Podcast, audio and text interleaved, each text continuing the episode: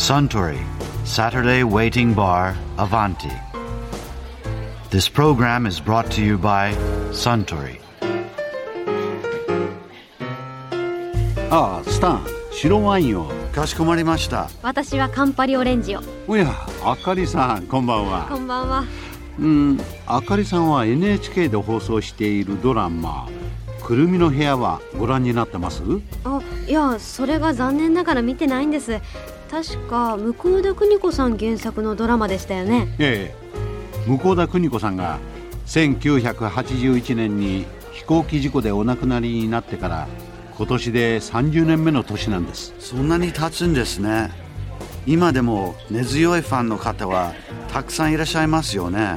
そういえば向田さんといえば彼女が脚本家になるきっかけを与えたのは森重久彌さんだというエピソードはご存知でしたか？え知りませんでした。森重久彌さんが当時映画雑誌の記者をしていた向田さんの才能をいち早く見抜いて脚本家になるきっかけを与えたと言われているんですよ。そうだったんですか、うん、きっかけは森重久彌なんてなんかかっこいい。確かに人生にはいろいろなきっかけがありますからね。では私とあかりさんがアバンティで出会うことになったきっかけは覚えてます？えきっかけ？うん。なんだっけ？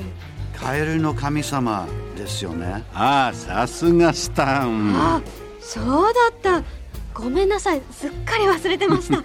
そうだ私カエルの神様の声を聞いてびっくりしてついアバンティに駆け込んじゃったんだ。あの日が初めてお会いした日でしたからね。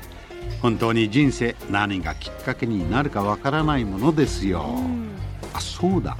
以前アバンティにいらした声優の井上和彦さんも声優になられたきっかけについてお話をされていたことがあったんですがね。井上和彦さんってアニメの「名探偵コナン」に出てくる白鳥警部とかアメリカのテレビドラマの「ロスト」のジャックの声の方ですか？そうそう。あかりさんご存知ですか？もちろん。他にはアニメ版の「おいしんぼ」の山岡四郎の声も井上さんなんですよ、えそうだったんですか？うん、あ確かに言われてみれば。あ井上さんもアバンティにいらしたことがあったんですね。ええ。その時は確かこんなお話をされていましたね。井上さん、はい。なぜ声優さんの道を選ぼうって思ったんですか？僕はあの声優とか役者とか全く興味なくて。え？本当に。ちょっと社会に出て、はい。一時期こう人間不信になる時期がありまして。それ10代の頃ですそうよね。そうそうそうなんかね学生からいきなりこう会社に入って、はいちょっと相当ショックだったみたいで。何の会社に？プロボーラーになろうと思ったんですよ。ボーリングがはい、でボーリング場に就職して、はいはい。毎日20ゲームぐらい投げてました。うわーじゃあもう筋肉痛なんてものを取りすぎて筋肉。あ筋肉痛にはならない。あすごいですね。それでプロになろうと思ってたんですけど、はちょっとこうあれっていうようなことがあって、ちょっとこう人が怖くなっちゃった時期があってそれでちょっとやめて。いどれぐらいやられてたんですか？8ヶ月ぐらいですかね。それでちょっと、えー、一月ちょっと部屋にこもって、今でいう引きこもりですね。んで、はい。これはダメだろう、うんうん。こんなことしてたらあと何十年もね大人にこうなっていくのに、うん。ダメだろうって。で大家さんがこう時々ねはい覗きに来るわけですよ。一人暮らしだ。ええ、で「井上さん生きてる?」って言って 返事がしないとどんどんどんどん叩いてくるんですはい。生きてます!」って「ダメよ外に出なきゃ!」はい。素敵な大家さんですね。今だったら考えられないですよね。それでこれちょっと自分をしっかり立て直さなきゃいけないな。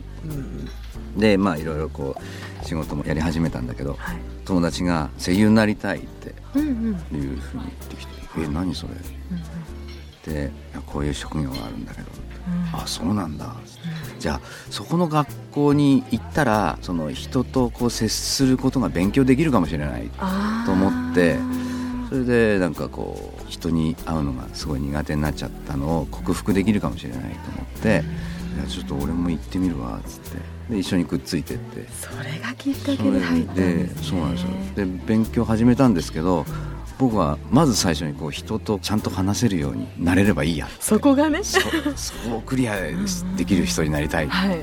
初めて会った人とかも全然喋れないしもうなんかエレベーターの中が怖かったりとか。すごく意外です。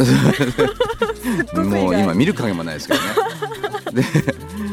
でだからもうやるからには必死でこうなんか目の前にあるものをやろうって思っててでやってるうちに演じるっていうこととか、まあ、表現することがすごくこう楽しくなってきてで友達もできるようになって、でもう必死にやるわけですよね、こうなんか自分はこれちゃんとした人間にならなきゃと思いながら。なのでなんかいろんな雑念がなかったらしく。売れてやろうとかそう。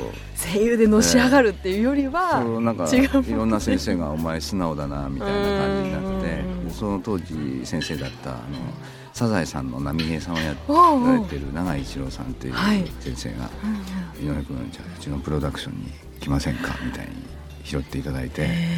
で、まあ、その当時の社長さんに「こいつはね何にもできないんですよ」すごい自己紹介です何にもね。できないけど、まあ、素直だからやってればなんかものになるかもしんない。うんからちょっと預かってあげてくれませんかみたいにお願いをしていただいてそれから「あ分かった」って。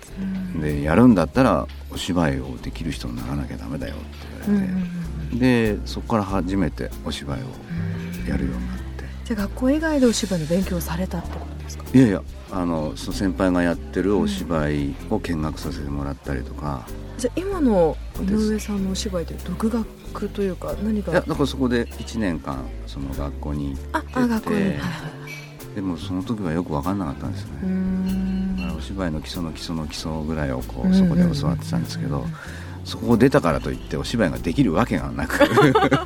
うん。でいろんな先輩のお芝居の手伝いをさせていただいたりとかしてるうちにまあちょっと出ないとか言われたり、あの大学やってよとかって言われてであ先輩こうやって芝居するのかでその頃はなんか1ヶ月に1回ぐらいお仕事をいただけるようになって、でだんだんだんだんこうお芝居大好きになって、ええ。一番最初のきっかけでは考えられない展開ですよね。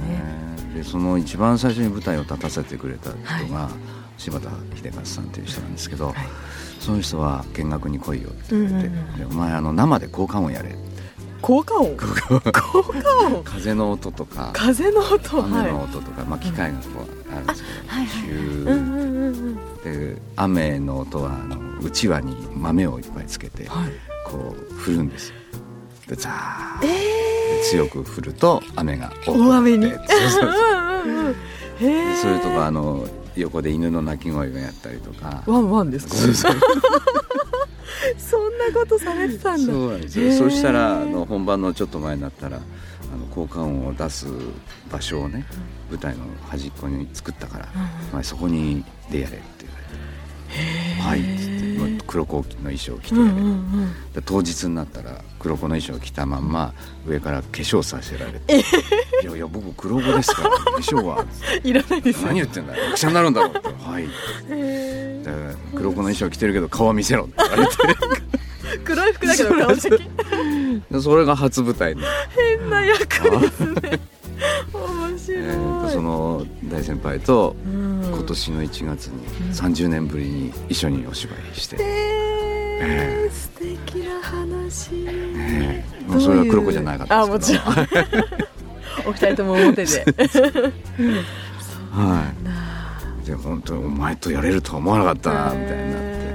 ええはい。これ長くやってればなんかうん。なるんですね。いやー井上和彦さんのお話面白かったですね。あスタンもう一杯いただけるかな。かしこまりました。ところでアバンティの常連客たちの会話をもっと楽しみたいという方は土曜日の夕方お近くの FM 局で放送中のサントリーサタデーウェイティングバーをお尋ねください東京一の日常会話が盗み聞きできますよ